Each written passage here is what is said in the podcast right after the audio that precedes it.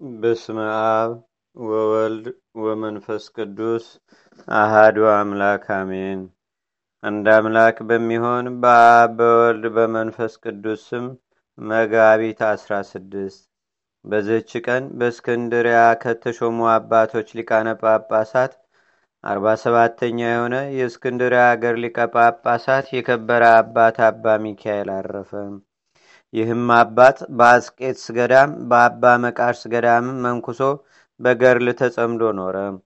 ከእርሱ በፊት የነበረ ሊቀ ጳጳሳት አባ ቴዎድሮስ ባረፈ ጊዜም በላዩ የትንቢት መንፈስ ያደረበት አንድ ጻድቅ ሰው እስከሚያስረዳቸውም ድረስ ኤጲስቆጶሳት ስብሰባ አድርገው ለዚህ ሹመት ስለሚሻል ሲመክሩና ሲመረምሩ ብዙ ቀኖች ኖሩ። ከዚህም በኋላ ያ ሰው እኔ በአባ መቃርስ ገዳም በነበርኩ ጊዜ ስጸልይ የሊቀ ጵጵስና ሹመት ለሚካኤል ይገባዋል፣ ለዚች ሹመት የሚሻል እርሱ ነውና የሚል ቃልን ከሰማይ ሰማው አላቸው። ሁሉም ስለ ትሩፋቱ ተናገሩ። ስለ እርሱም ተስማምተው ከገዳሙ ወደ እስክንድሪያ ሊያመጡት ከምስር ገዢ ዘንድ ደብዳቤ አጽፈው ያዙ። ሊያመጡትም ሲሄዱ ስለ ገዳሙ አገልግሎት ከሽማግሎች መነኮሳት ጋር ወደ ጋዛ ከተማ ሲመጣ በመንገድ አገኙት። ይዘውም አሰሩት። ወስደውም በመስከረም ወር በአስራ ሰባት ሊቀ ጵጵስና ሾሙት። ያችም ዕለት በጌታ ደም የከበረ መስቀል በዓሉ የሚከበርባት ናት። ይህም የሆነው ከዲዮቅልጥያኖስ ዘመን በኋላ የሐሚድ ልጅ እልሲድ በሚገዛበት ዘመን ነው።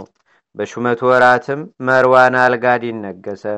የእስክንድሪያ ማገር ሰዎች ከጥቂት ካፊያ በቀር ብዙ ዝናብ ሳይዘንብላቸው ብዙ ዓመታት ኖሩ።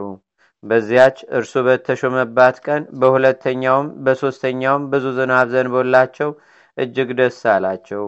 በዚህም አባት ዘመን በክርስቲያን ወገኖች ላይ ታላቅ መከራ ደረሰ። ከምዕመናንም ብዙዎች ሸሹ። የክብር ባለቤት ክርስቶስንም የካዱት ሰዎች ቁጥራቸው 24 ሺህ ሆነ። ለዚህ ነገር ምክንያት የሆነውን ከእርሱ እግዚአብሔር እስካጠፋው ድረስ ይህ አባት ስለዚህ በታላቅ ሐዘን ውስጥ ነበር። ዳግመኛም በዚህ አባት ዘመን ለመለካውያን ቆዝሞስ ሊቀጵጵስና ተሹሞ ሳለ የክብር ባለቤት ስለሆነ ስለ ጌታችንና ስለ አምላካችን ስለ መድኃኒታችን ስለ ኢየሱስ ክርስቶስ ተዋህዶ ከዚህ አባት ከአባ ሚካኤል ጋር ተከራክሮ ይህ አባት አባ ሚካኤል እንዳስረዳው አመነ። እንዲህም ብሎ በእጁ ጻፈ። የክብር ባለቤት ጌታችንና አምላካችን መድኃኒታችን ኢየሱስ ክርስቶስ ከተዋህዶ በኋላ ሊቀ ጳጳሳት ቄርሎስ እንደተናገረ የመለኮቱና የትስቢቱ አንድ ባህሪ በመሆን ጸንቶ ይኖራል ሲል ኤጲስቆጶሳትም እንዲሁ ከተዋህዶ በኋላ ስለ ክርስቶስ የተለያዩ ሁለት ባህርያት ሁለት ገጻት አሉት ይሉ ዘንድ የሚገባ አይደለም ሲሉ ጻፉ። ሐዋርያትም በሰበሰቧት በከበረች በአንዲት ቤተ ክርስቲያን ውስጥ በአንድነት ጸንተው ሊኖሩም ተስማሙ። ከዚህም በኋላ ከእስክንድሪያ ሰዎች መለካዊ የሆነ ስሙ አንስጣሲዮስ የሚባል ሰው በላያቸው ጥፋትን አመጣ። እርሱ ኤጲስቆጶስነት እንዲሾሙት ሽቶ አልሾሙትምና፣ ስለዚህም ወደ እስላሞች ንጉሥ ሂዶ በአባ ሚካኤል ነገር ሰራበት። ከአመፀኞች ነገስታትም ብዙ መከራ ደረሰበት። ጽኑ የሆነ ስቃይም አሰቃዩት። ብዙ ግርፋትም ገርፈው ለረጅም ጊዜ በእግር ብረት አሰሩት። አንገቱንም በሰይፍ ሊቆርጡ ወደ መኮንኑ አቅርበውት ነበር።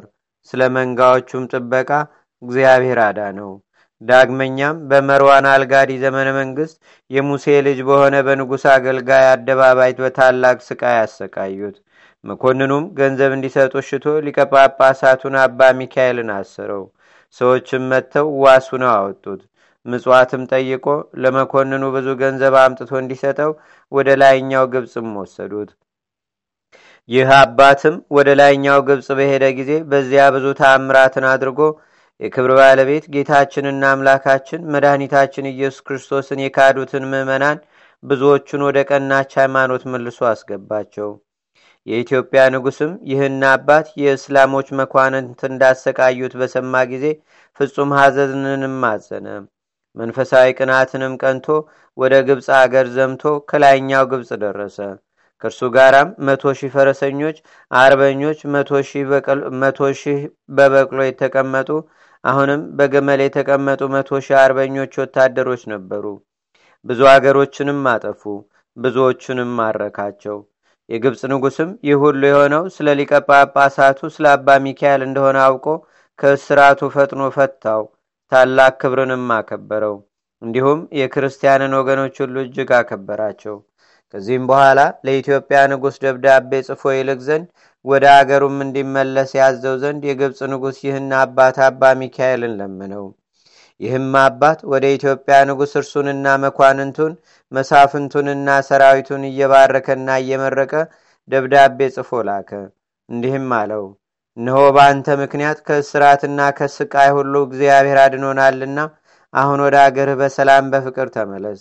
ስለ እኔና ስለ ክርስቲያን ወገኖች ሁሉ ስለ ደከምክ መልካም ዋጋህን እግዚአብሔር በመንግሥተ ሰማያት ይስጥ። የኢትዮጵያ ንጉሥም የዚህን አባት የሊቀ ጳጳሳት አባ ሚካኤልን ደብዳቤ ባነበበ ጊዜ ፈጥኖ ተነስቶ ወደ አገሩ በሰላም በፍቅር አንድነት ተመለሰ። አባ ቆዝሞስና ወገኖቹም ከሊቀ ጳጳሳት አባ ሚካኤል ጋር በተስማሙ ጊዜ አባ ቆዝሞስ በውዴታው ለምስር ኤጲስቆጶስ ሆኖ ተሾሞ ከዚህ አባት ከአባ ሚካኤል ስልጣን በታች ሆነ። ይህም አባት መልካም ተጋድሎውን በፈጸመ ጊዜ ወደ ወደደው እግዚአብሔር ሄደ። አማላጅነቱም በረከቱም በአገራችን በኢትዮጵያ በሕዝበ ክርስቲያን ሁሉ ላይ ለዘላለም አድሮ ይኑር፣ አሜን። ሰላም ለሚካኤል እንተነበረ ገዳመ እንዘይትጋደል ፍጹመ ሊቀ ጳጳሳት ዝንቱ በዕለተ ተሰይመ መልልተ ምድር ገብረ ሰላም ሰማይኒ ውሃበ ዝናመ አንድ አምላክ በሚሆን በአብ በወልድ በመንፈስ ቅዱስ ስም መጋቢት አስራ ሰባት በዝች ቀን ጌታችንና አምላካችን መድኃኒታችን ኢየሱስ ክርስቶስ የሚወደው በአራተኛውም ቀን ከመቃብር ያስነሳው የከበረ ጻድቅ አልዓዛር አረፈ። በዝችም ዕለት አናጉንስጢስ ቴዎቅሪጦስ በሰማዕትነት አረፈ። በዚህችም ቀን ደግሞ የታጋዩ የቅዱስ ጊዮርጊስና የሰማይቱ ተላስስ የኤጲስቆጶስ ዮሴፍ መታሰቢያቸውና የሊቀ ካህናት ኒቆር የሥጋው ፍልሰት ነው።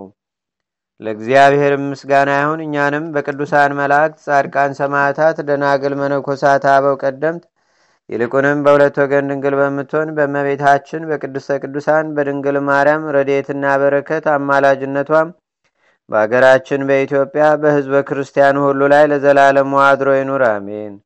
ዛቅረብኩ ማሌታ ዘኪራ ይላፈ ለተጸምዱከ ዘልፈ ለላነብብ ተወከብ ዘንዴቴ መጽሐፈ እንተረሰይ ከእግዚኦ ጸሪቀ መለት ውኩፈ ምላቡ ብውላን ዘተርፈ